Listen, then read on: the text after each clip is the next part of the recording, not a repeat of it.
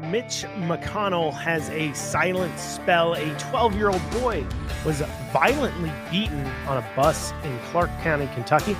And after a rise in crime and overnight shootings, Louisville is attempting to make business owners suffer more due to the city's leadership's failure. We'll have all that and more today on the Andrew Cooperrider Show. And of course, I'm your host, Andrew Cooperrider. And before we dig into it, as always, please, I ask that you like, comment, share, subscribe, uh, uh, do, you know, follow, um, tell people about it, you know, all those things that helps grow the show. Please do that. And as well, if you're listening to this in the uh, uh, Facebook or YouTube or Twitter and you want to listen to it more so on the go or Rumble, it's on Rumble too.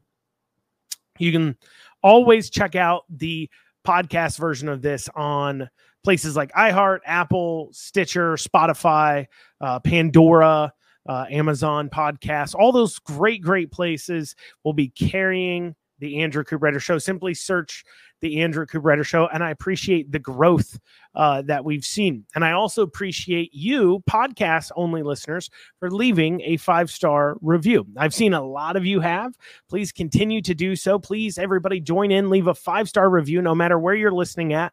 And then, obviously, if you want to leave a one star review, um, well, you leave that review by you write it down on like a piece of paper somewhere and you just pin that paper up on the fridge and then everybody will know how you feel about the Andrew Cooperrider show.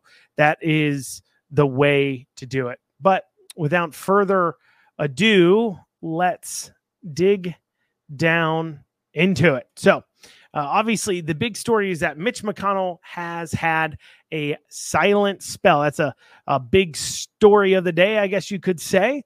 Um, a lot of people are talking about that. And, um, you know, it, it's quite horrific. Uh, I'm going to go ahead and play the clip for you. Uh, it's from WLWT5. Um, we'll go ahead and play that clip for you. This happened during a Northern Kentucky Chamber of Commerce meeting. My thoughts about what? running for reelection in 2026. That's, uh,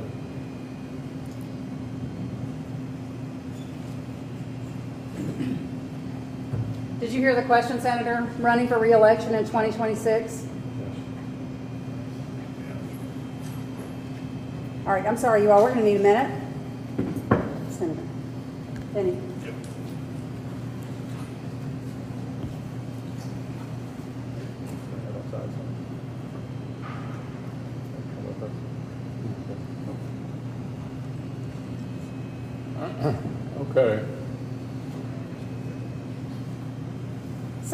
Have a question? Please speak up.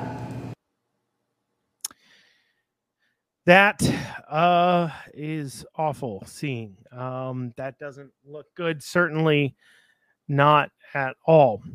And I mean, it's truly horrible stuff. It's truly awful that Mitch McConnell, who is clearly an ailing health, is not all mentally there. He's got three more years left in his term. Now, any rational person would immediately look at this and say, look, he needs to step down. Um, same with Feinstein, Biden, uh, uh, Fetterman, eh, you know, any of these so called elected officials that are just not with it. They need to step down. Um, we simply can't have people clearly in awful health and cognitive decline running our country first and and once again at the risk of sounding brash or crass. It's like having a bunch of people order food for us and then not be there when the check comes due. We're borrowing like never before. We're racking up massive crippling debt as a nation and the people at the steering wheel are worried about what? I mean, if they were not more selfishly worried about how they will be thought of in five or 10 years after they pass, that might actually make some good out of what's going on. They might be willing to make the kind of hard decisions we need to make right now. Things like not promising the moon to people when you know you can't deliver, but when you fall short, buying the rocket anyways. But no, instead of making those kinds of hard and difficult decisions, uh, that would make you not just remembered for a few years, but for decades upon decades for what you've done to set the country on a greater path. Instead, all these people are making decisions based upon in the moment. And why is that? Why is it that we don't get what could be a positive of people working for altruistic reasons in government? We get this this type of behavior. Well, frankly, it's because Mitch McConnell and people like him have some massively long coattails. Look at the Biden. Look at his family riding those coattails, pulling in money off the fact he's in office. And if he goes and stops being in office, well, then he's messed it up for everybody. Just take a look at how massively long Mitch McConnell's quote unquote coattails are. Look at his influence here in Kentucky. In fact, if we look at every single Republican running for statewide office right now, the only one that doesn't have an immediately clearly obvious connection, though he still does, is actually the person running for treasurer uh, is Mark Metcalf. And Mark Metcalf is outside of him. If we look, I mean, what do we see? We see Michael Adams, McConnell attorney Cameron, used to be an attorney for McConnell, worked in his office. Um, Jonathan Shell in 2020 was Mitch McConnell's campaign chair. Uh, Allison Ball signed Mitch McConnell's uh, paperwork when he filed to run for office. Um, Russell Coleman obviously worked in Mitch McConnell's office before uh, he got some cushy, not cushy, but he worked in Mitch McConnell's office before he got some appointments for the Western District of Kentucky for the federal government prosecuting. And it's not just obviously in our state legislators. You can, uh, or in our constitutional officers, you can look at our state legislators and see some similar things, some similar coattails going on. And so these people rely on Mitch being an, well, maybe not the ones currently running for office because they're forging their own paths now, but there are people around Mitch who rely on Mitch McConnell to stay in office because they're peddling his influence. See, that's a dirty secret people don't want to talk about. When politicians are in office, they end up surrounded by people who are only as well liked and relevant as their bosses are. So they push them to make decisions and uh, they control the flow of information to their bosses and then they peddle their influence behind their backs. All of this because they want to be well liked and well respected in the circles they run in. They have a vested interest in keeping people like McConnell in office, no matter how much it may cost us. Moving on, though, now a few Republicans may be upset at me for saying that McConnell needs to retire or at least just step down as minority leader uh, from the Senate. They'd say, even though we did pass a new law uh, a, a few years ago in 2021 that is supposed to limit who Beshear can appoint to just Republicans, but we're sure Beshear will challenge that. And could we end up with a Democrat senator? What's funny is going back to this law in 2021, people would be mad at me for suggesting McConnell stepping down because they're like, we could end up with a Democrat. But I think your anger is misplaced. One, that's not for sure, obviously, and that's only as long as Beshear is in office. So you better get to work making sure Cameron gets elected, something that I don't know how good of a job you're doing on right now, but hopefully we see some positive movement. That being stated, um, but it's not me who put us in this position. It's McConnell. Remember, McConnell ran for re election in 2020. Come 2021 is when they changed the law for the governor and how he would appoint a successor should McConnell unexpectedly leave office. Something that tells me that, well, McConnell maybe knew something that he wasn't willing to share um, something maybe about his health. And so, really, if you think about who put us in this position, well, was McConnell for running for reelection in 2020, knowing he was risking putting us in the position, so much so that he pushed for a law to be passed in 2021 to try to make sure that his seat would not be handed off to a Democrat should he pass, which is just sheerly selfish and power seeking. That's all it is. 2020, when he ran for reelection, would have been a fine year for a Republican to run for office, a fresh Republican to run for office in the Senate. It was a presidential election year. Trump was on the ballot demanding high turnout. Trump has had good effect on down ballot races when he's been involved throughout the state, generally speaking, for Republicans while he's running. And it would have been a fine time for somebody to take over the mantle, to take over that seat. But the selfishness of McConnell to hold on for the power or at least the people surrounding him telling him to hold on to it, prevented him from not running at that time. And now we are faced with a difficult decision. We either have to keep a mentally unwell older man in office as a figurehead, while others that are unaccountable to the voters pull the strings in the background, or we risk a Senate Republican majority not coming to fruition in 2024 because if McConnell passes before Beshear is out of office or he steps down before he is out of before Beshear is out of office, uh, we could face a legal challenge that may result in a Democrat sender. It's truly a difficult decision. One would say, hey, we should worry a little bit more about competence, but that's just me. I am concerned about competence. Obviously, I'm not going to pretend all Democrats are competent either. They're not. Anyway, so um, this difficult decision, though, was not put before us by me. It was not put before us by the Republican voter. It was put before us because McConnell and his company and his cronies put us here because they just couldn't let go of it in 2020. Oh, coming up after this, a Clark County boy was violently beaten on the bus recently. We'll have more after this short break.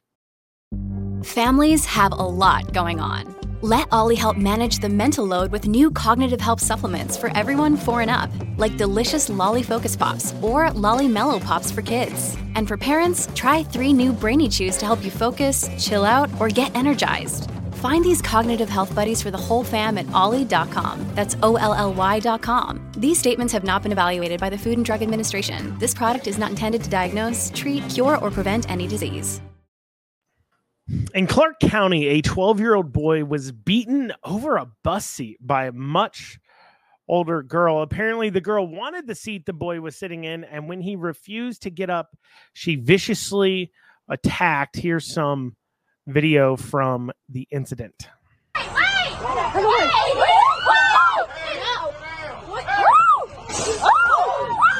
Oh, you're making him bleed.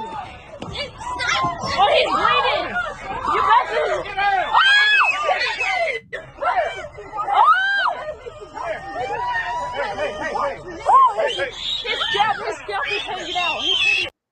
So, for those of you listening to the audio only version, let me tell you this. Uh, this is pretty horrific. So you got a, a young boy sitting in his seat, and a obviously older girl uh, starts uh, wailing on his head, coming down hard with um, hammer fists on him.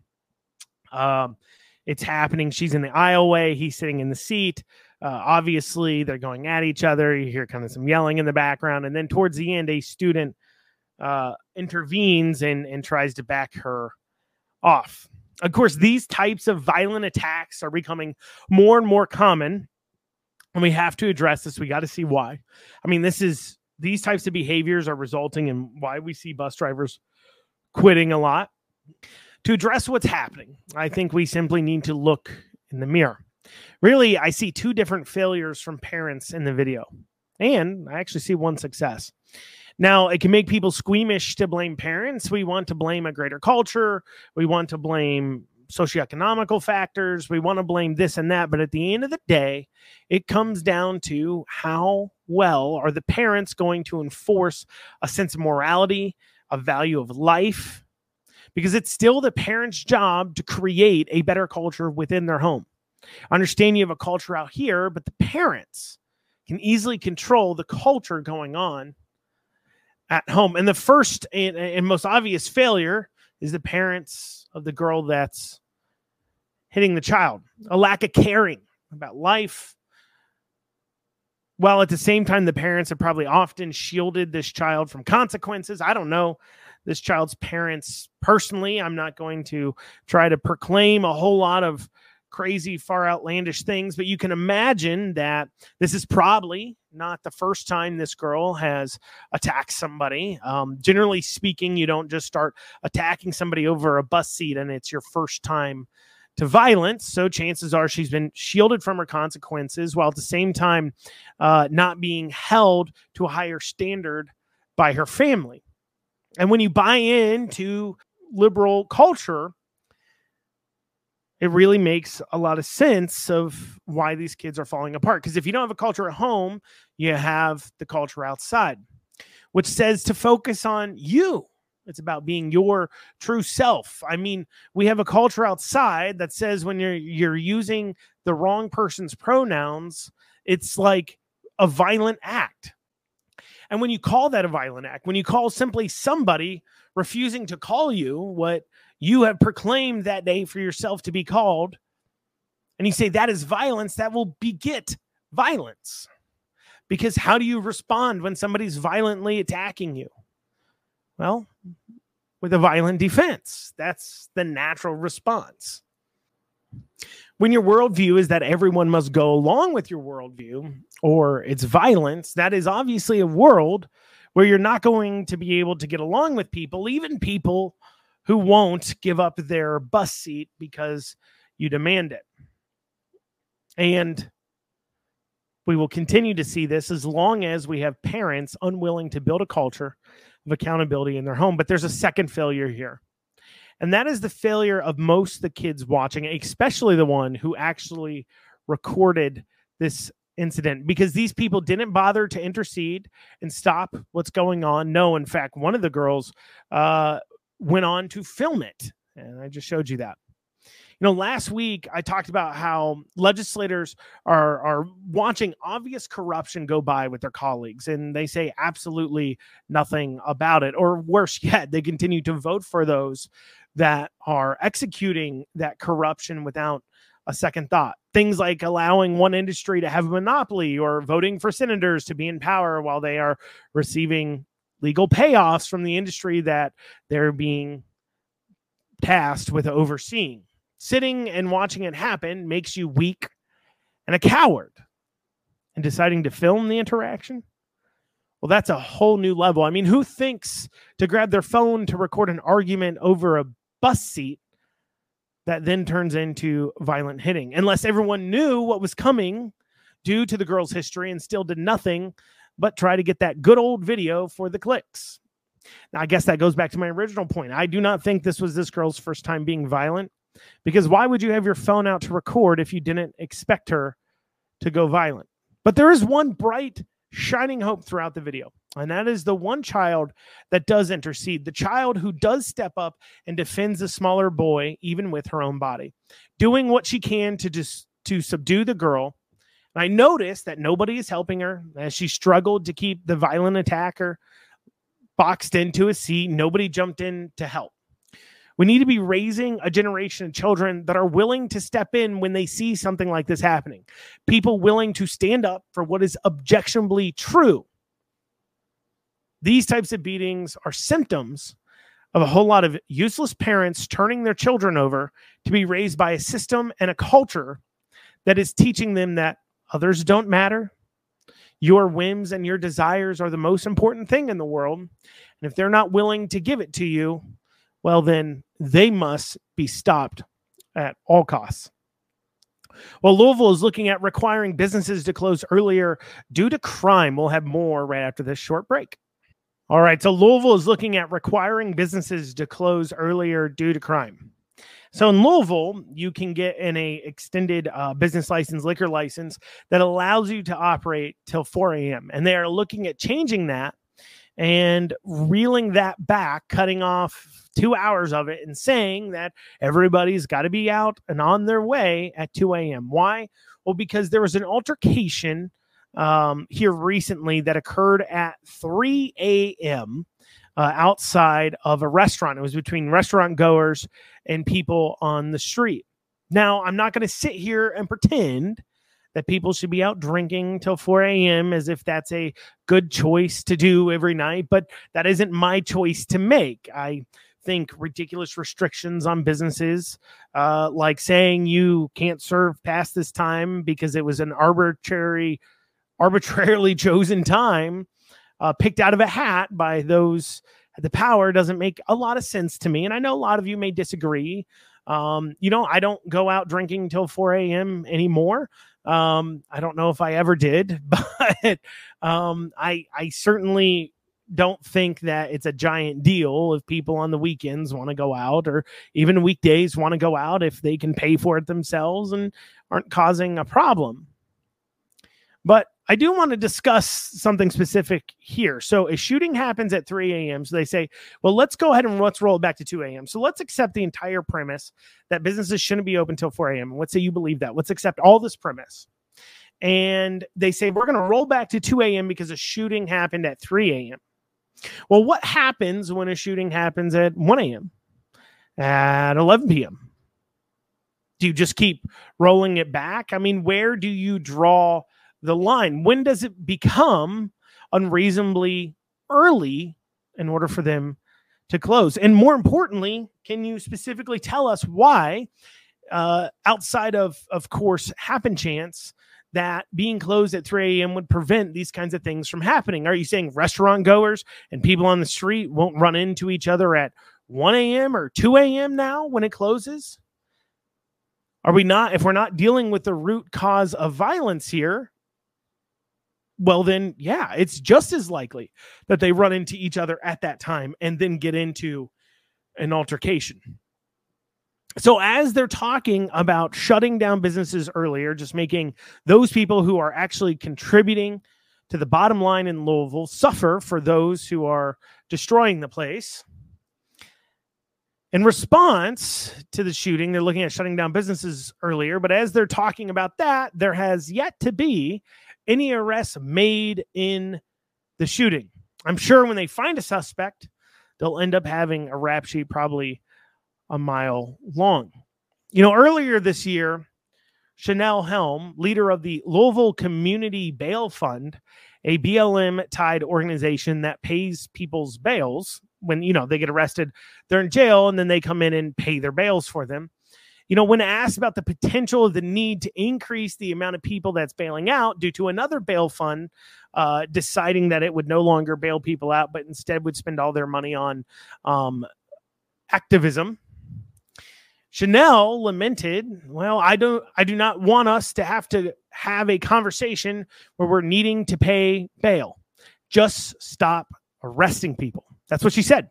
She doesn't want to keep paying bail. They want the government to just stop arresting people. And ah, yes, the age old solution of just stop arresting people.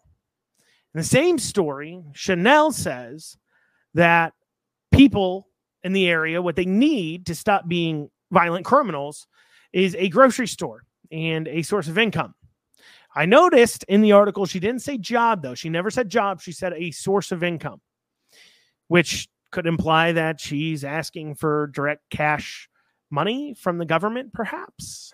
But putting that to the side, she says no no grocery store means that they're upset and that leads to violence. I know I do get hangry as well, and so certainly that would cause some issues.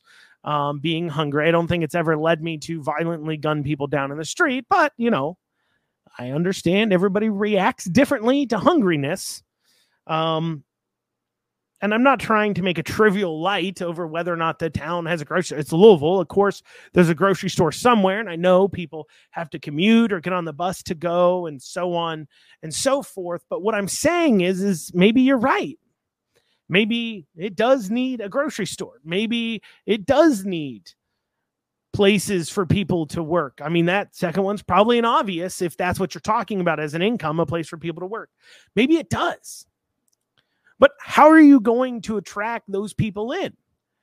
If you're a retail business owner, do you want to open up in downtown Louisville?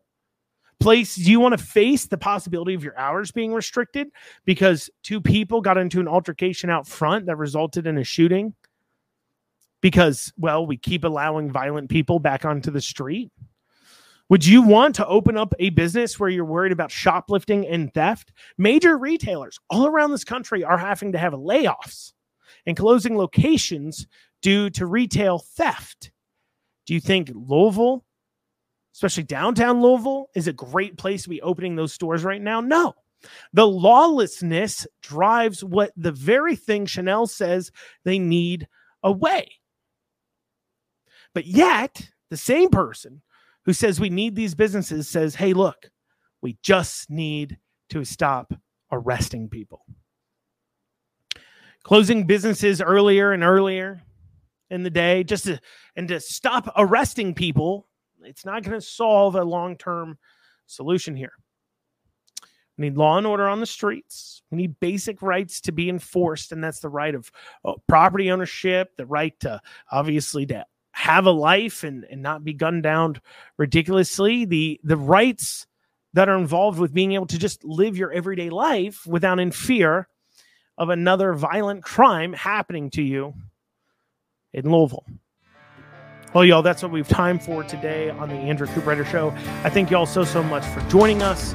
Y'all have a great rest of your day. We'll see you back here tomorrow at 1 o'clock.